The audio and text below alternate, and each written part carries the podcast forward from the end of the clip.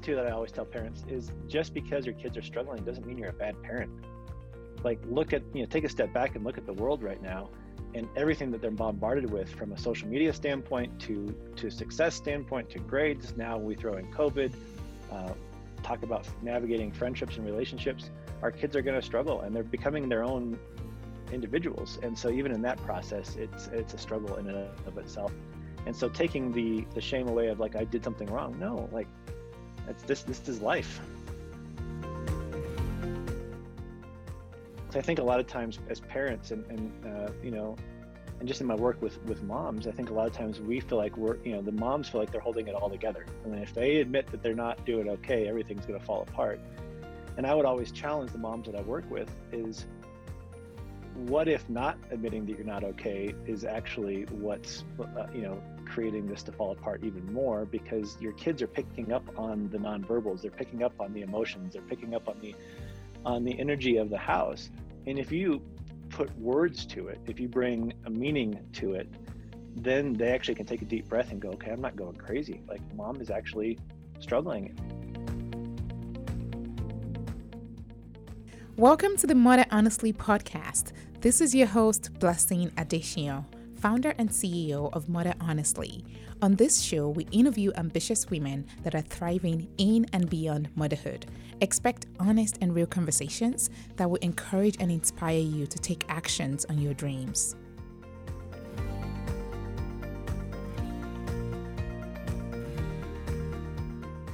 Hello, thank you so much for joining me on the Mother Honestly podcast. My name is Kristen Hall. I'm the COO of Mother Honestly, proudly recording today from Motor City Woman Studios in Detroit, Michigan. And I'm so thrilled to have on the podcast with me Dr. Mark Mayfield, who is a brilliant licensed professional counselor, a board certified counselor, and founder and CEO of Mayfield Counseling Centers.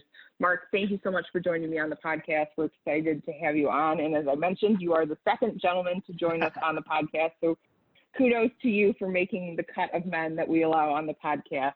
Um, but please tell our listeners a little bit more in your own words, you know, your experience, what you focused on in counseling, and uh, we'll jump right into it.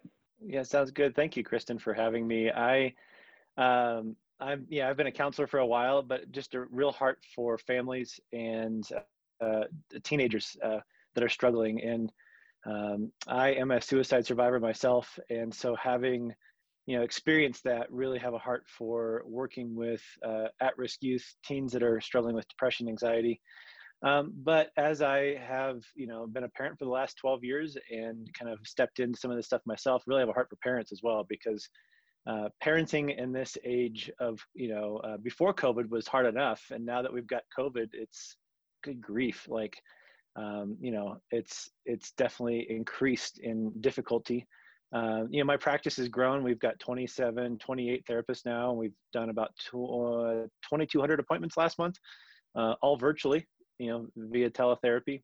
Um, but have a real heart to go out and speak to schools, work with uh, school administrators and teachers, helping uh, kind of shore up their mental health and during this time. And then, you know, I've written a couple books. One's come, one's already out, and another one's coming out soon. So Awesome. And tell me, tell us a little bit more about your books, and then we'll jump into some of the work that you're yeah. doing right now with teens and parents.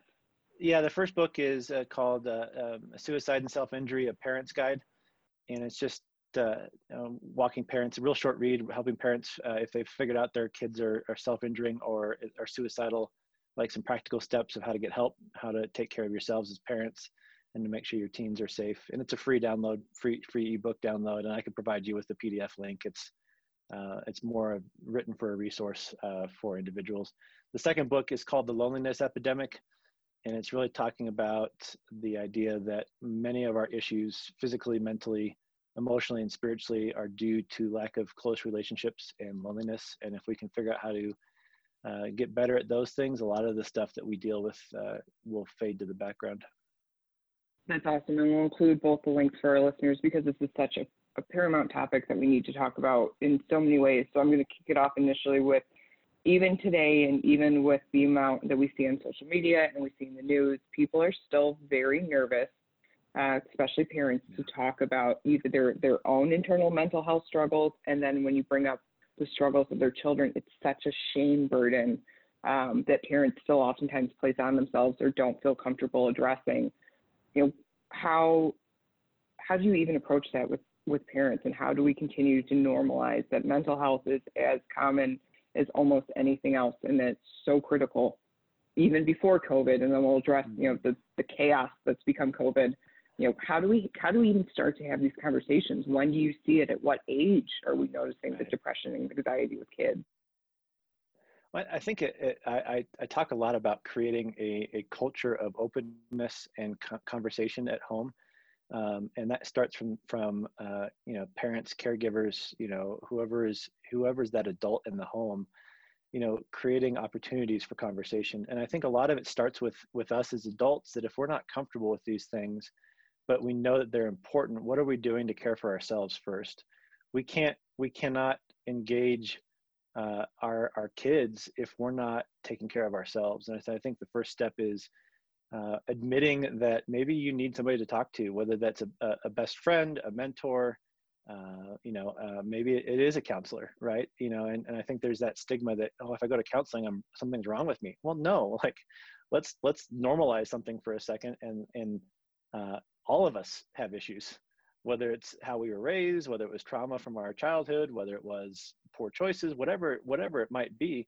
We, let's level the playing field for a minute and realize that it's not a shame. It shouldn't be shame based. I know it is, but it shouldn't be a shame based conversation um, because we all have something that we need to work on and grow through. And so I think the first step is to really ask, uh, what could I do to better myself so that I'm more available and have more margin and have more emotional margin, have more mental margin uh, to be able to pour into my kids.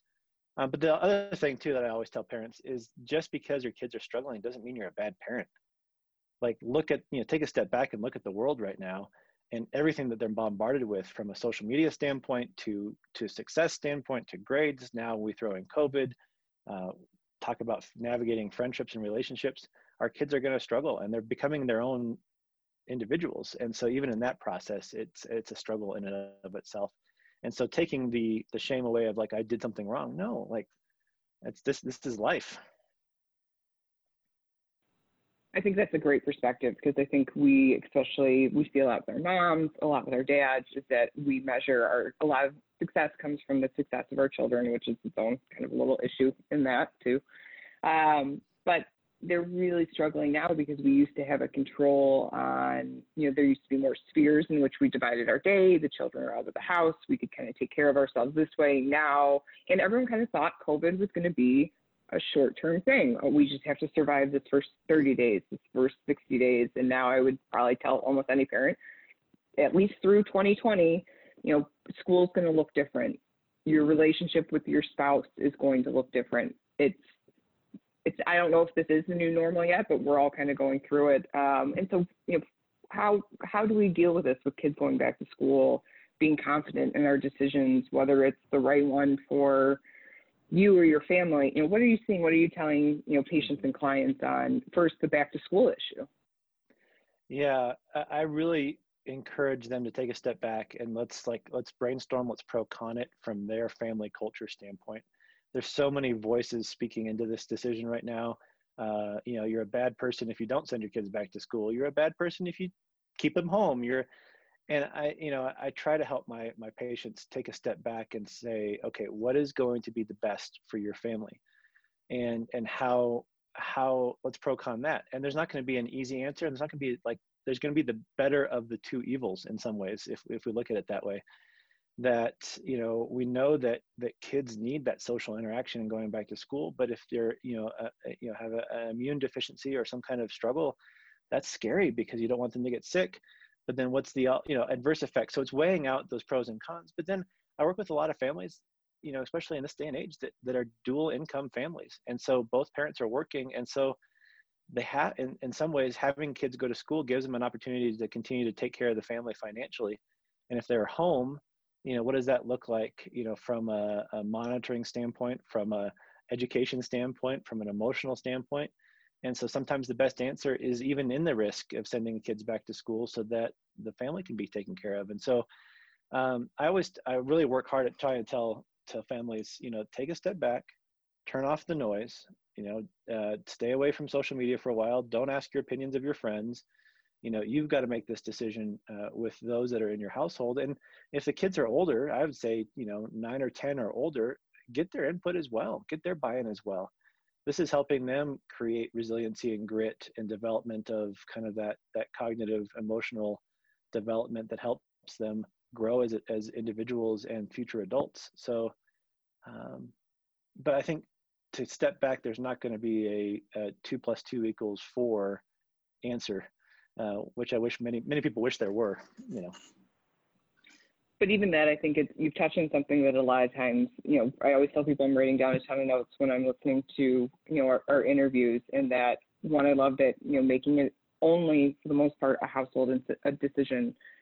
In-laws are going to have very strong feelings. Friends are going to have very strong feelings. And to engage your children i think that's a really powerful statement right there. And I think it's really being overlooked right now. So I would encourage for our listeners, if you do have children that are, you know, closer to that 9, 10 age range, are you encouraging them and engaging them in the discussion? And I think a lot of the times it's something we've seen. Um, you know, I teach riding lessons on the weekend, and one of the things I've struggled with a lot is the, you know, horses are a hard are a hard sport, and it's an animal but they don't have the grit and the resiliency. So when the pony goes off to you know, eat the grass, they're looking at you like, I, I do something. And I'm like, it's an animal. You, you need to toughen up a little bit. And that's a hard thing to teach. So this is one of those areas, again, that we can begin to teach that grit and that toughness. So I appreciate you bringing that up. And uh, one of the other things we're really seeing, you know, initially from our, our listeners and those in our Mother Honestly community, they were they were pretty good. I would say April, March, March, April, May timeframe. And then now we're really seeing a very, very strong decline in their mental health because it's there's no outlet, there's no release. And now, you know, we could get through summer, we could the kids would go back to school, we'd be okay. And so mothers and parents, you know, your marriage doesn't look like what it used to look like. Your co-working space may not look the same that it does and people are really really struggling individually with the stress and anxiety um, and we just had a podcast listener the other day, uh, the, a little earlier, that said if her company, instead of offering, you know, mental health benefits, offered supplemental child care, she wouldn't need the mental health benefits.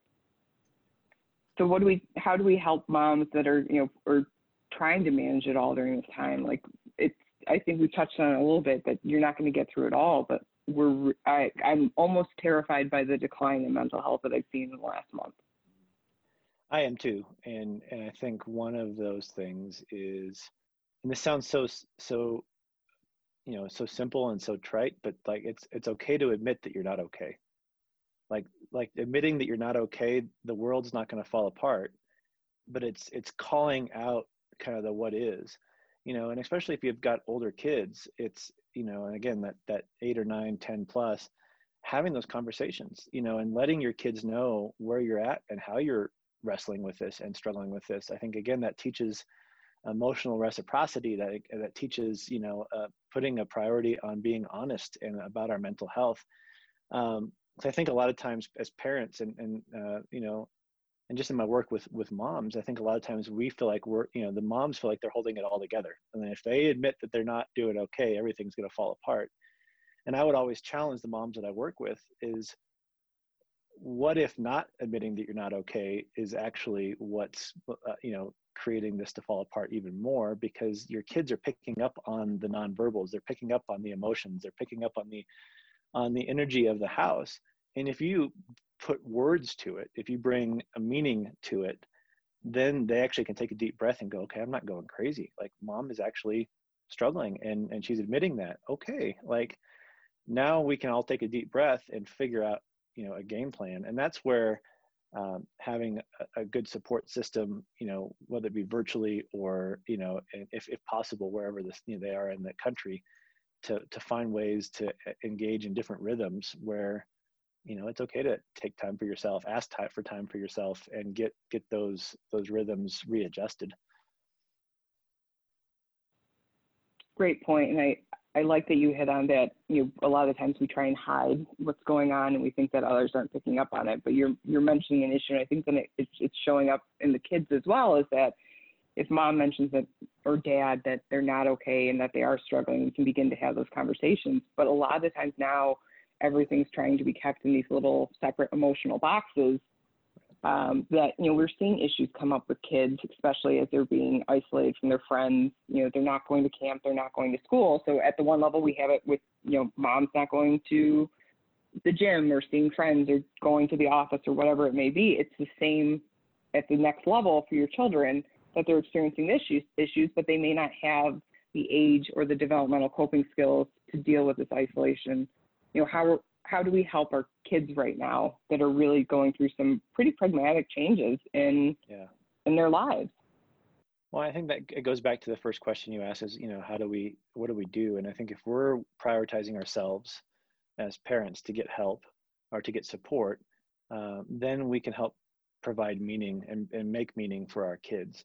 Uh, so for example, like, you know, I, I had a lot of, we had a lot of family things planned, you know, through spring and through summer um, traveling, speaking, and I, I, bring my family with me when I go out and speak. And we had to cancel uh, England and New York, and we had to cancel um, a family, a married, you know, a family member getting married, and then this, that, you know, seeing family and that kind of stuff. And I could have just said, well, this is just COVID. Let's, you know, let's deal with it and be fine. But I sat down with my girls and said, this really sucks. And, and daddy is feeling, and I put word, you know, emotional words to it and and to be honest i cried you know on a couple of these things when we were supposed to go see family and whatnot. And and so my girls seeing that and real recognizing okay daddy's feeling this way so it's okay that i feel this way. And helping them put put words to it i think is a is a really important piece because you you uh, alluded to this saying kind of developmentally. A lot of times emotionally our, our kids feel these these big emotions just like we feel them but they don't have the ability cognitively right now to put meaning to it or to put words to it. And so that's where we come in as parents to go like I mean, if you're a parent and you don't know how to do this just start trying. Like it doesn't have to be perfect. It could be messy and and you figure it out but creating those opportunities that go okay mom and dad are feeling this way and so i'm allowed to feel this way too and i'm allowed to talk about it. But i also think too kids are going to be acting out a little bit more. And so taking a step back as a parent and not being like you're going to be grounded or you're losing these privileges like take a step back and go what is the need that is being communicated with the behavior? And most of the time it's grief sadness frustration or anger based on the current circumstances. And so instead of being uh, punitive you know in discipline i mean discipline still needs to happen right? That create discipline means to teach you know right? So it, it, we still need that that structure. But being more communicative in in uh, conversation and, and, and boundaries and helping your kids, you know, put meaning to it, it's going to be really important. A lot of excellent, great points there. I think it's, you know, one, even we always say in Mother Honestly, uh, as a company, you know, done is better than perfect. People will always ask us, how are you getting things done in your corporate world? How are you getting them done? And we're like, you know, spit, grit, and duct tape. It's I think people see it's this big thing. It's not. It's we're really trying to hold it together, and we've really tried to have these honest discussions that none of this is easy. And so, to your point, just start trying. If you don't feel like you're you're hitting these discussions with your kids, it's an excellent, excellent point. Create those opportunities, and I think it's a reminder that I, especially one that I wrote down to share with my husband later. Uh, you know, to not be as punitive about what's going on because there's a lot more behind it than just the you know, we need to kind of recognize that this is this is a big thing right now.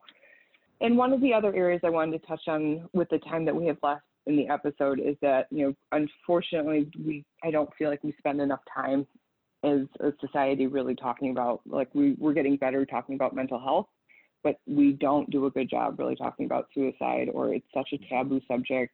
You know, if something happens in a family, it's covering it up. You have, you know, great personal experience with that what can you share with our listeners on this topic? And from your, your book, from your research, you know, this is a hard one to discuss. It is.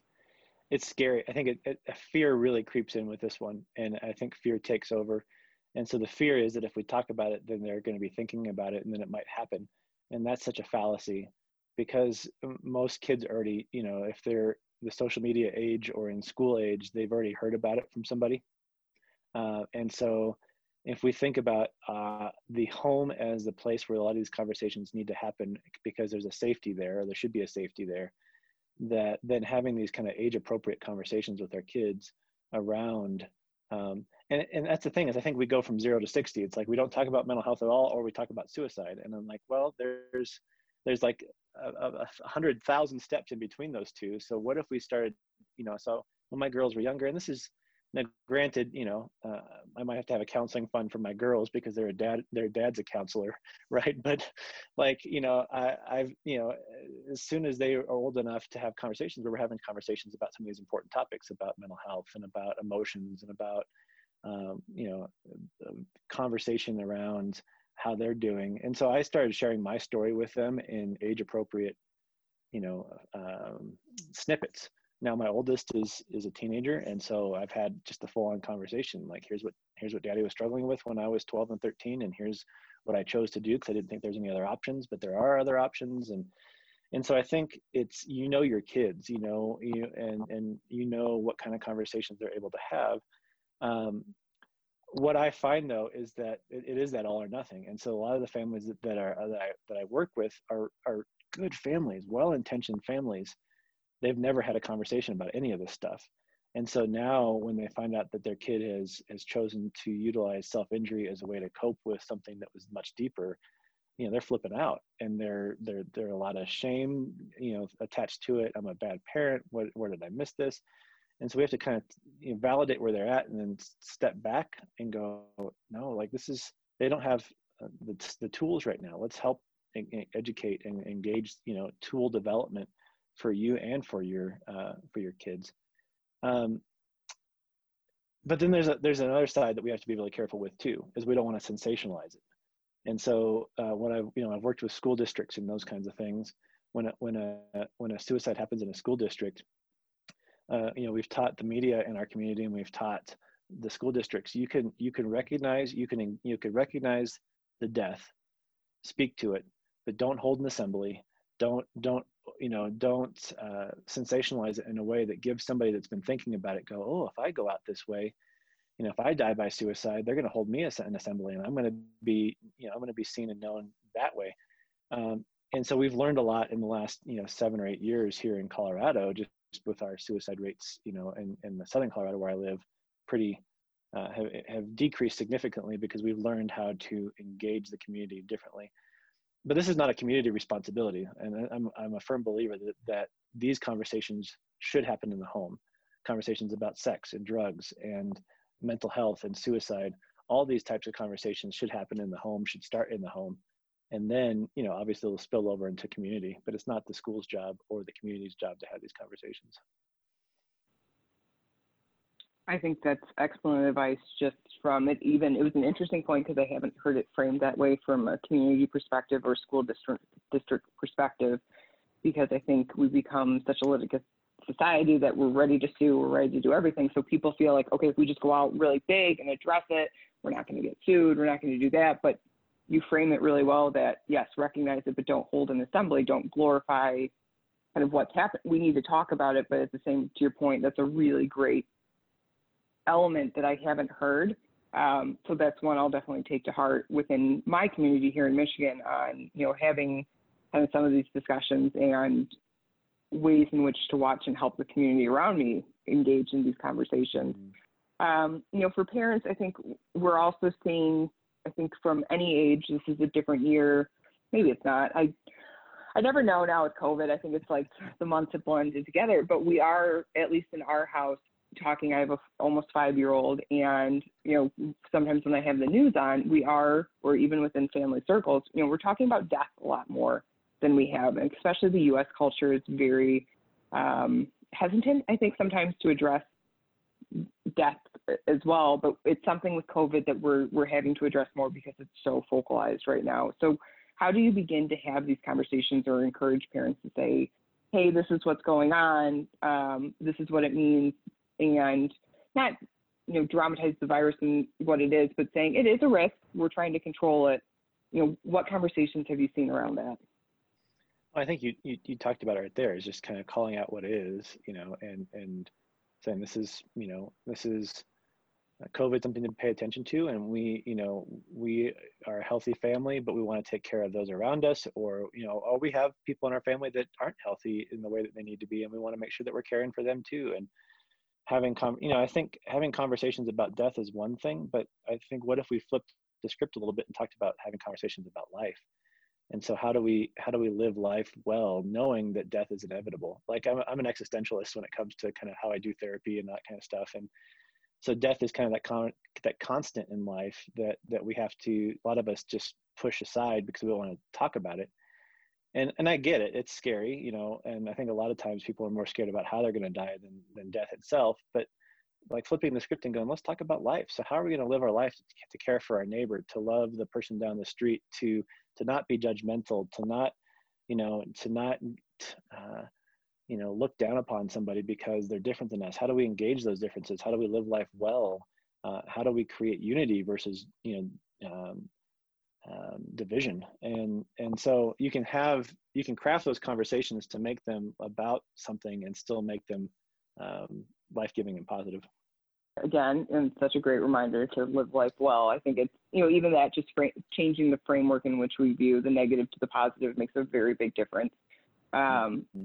mark thank you so much for being on the podcast today. It's been eye-opening on so many levels i know our parents our moms our listeners are going to take a lot away from today's episode so i'm i'm so thrilled we could share so many great points and address such a tough topic that everyone again normalizing it we're all going through you know the same experience. It may look a little bit different depending on house to house but hmm. you know you're not alone you're never alone. You know if you're struggling reach out to friends family us at the mother honestly community there's a lot of great resources um, and don't be afraid to talk about your mental health right now mark how can people continue to follow your work how can they reach out to you yeah what what's the best way to get in contact yeah, so we have a podcast call uh, that's run three seasons called Candid Conversations with Dr. Mayfield. We just rebranded and we're starting a season four, but it's going to call be called the Therapist Invitation, and it's just a lot of conversations about what we've been talking about uh, today. Uh, they can follow me on uh, Instagram at the Dr. Mark um, or Facebook, but also um, my website, Dr. Mayf- uh, drmayfield.com. Um, we'll have blogs and that kind of stuff as well. But they can also reach out via email if they've got questions. You know, more than happy to, to answer and to engage the conversation. Awesome. We'll make sure to include that in all of our outreach as well so people know how to follow you. It's been a, a wonderful conversation. Um, highlight of my day so far. I think this is a really great one, and I'm really excited that I got the opportunity to meet with you. So thank you again so much for being a guest on the Mother Island Honestly podcast. I wish you all the best. Stay, stay safe, stay well, um, and look forward to talking with you again in the future. Thank you, Kristen. I appreciate it. Thanks. Have a good rest of your day. Bye bye.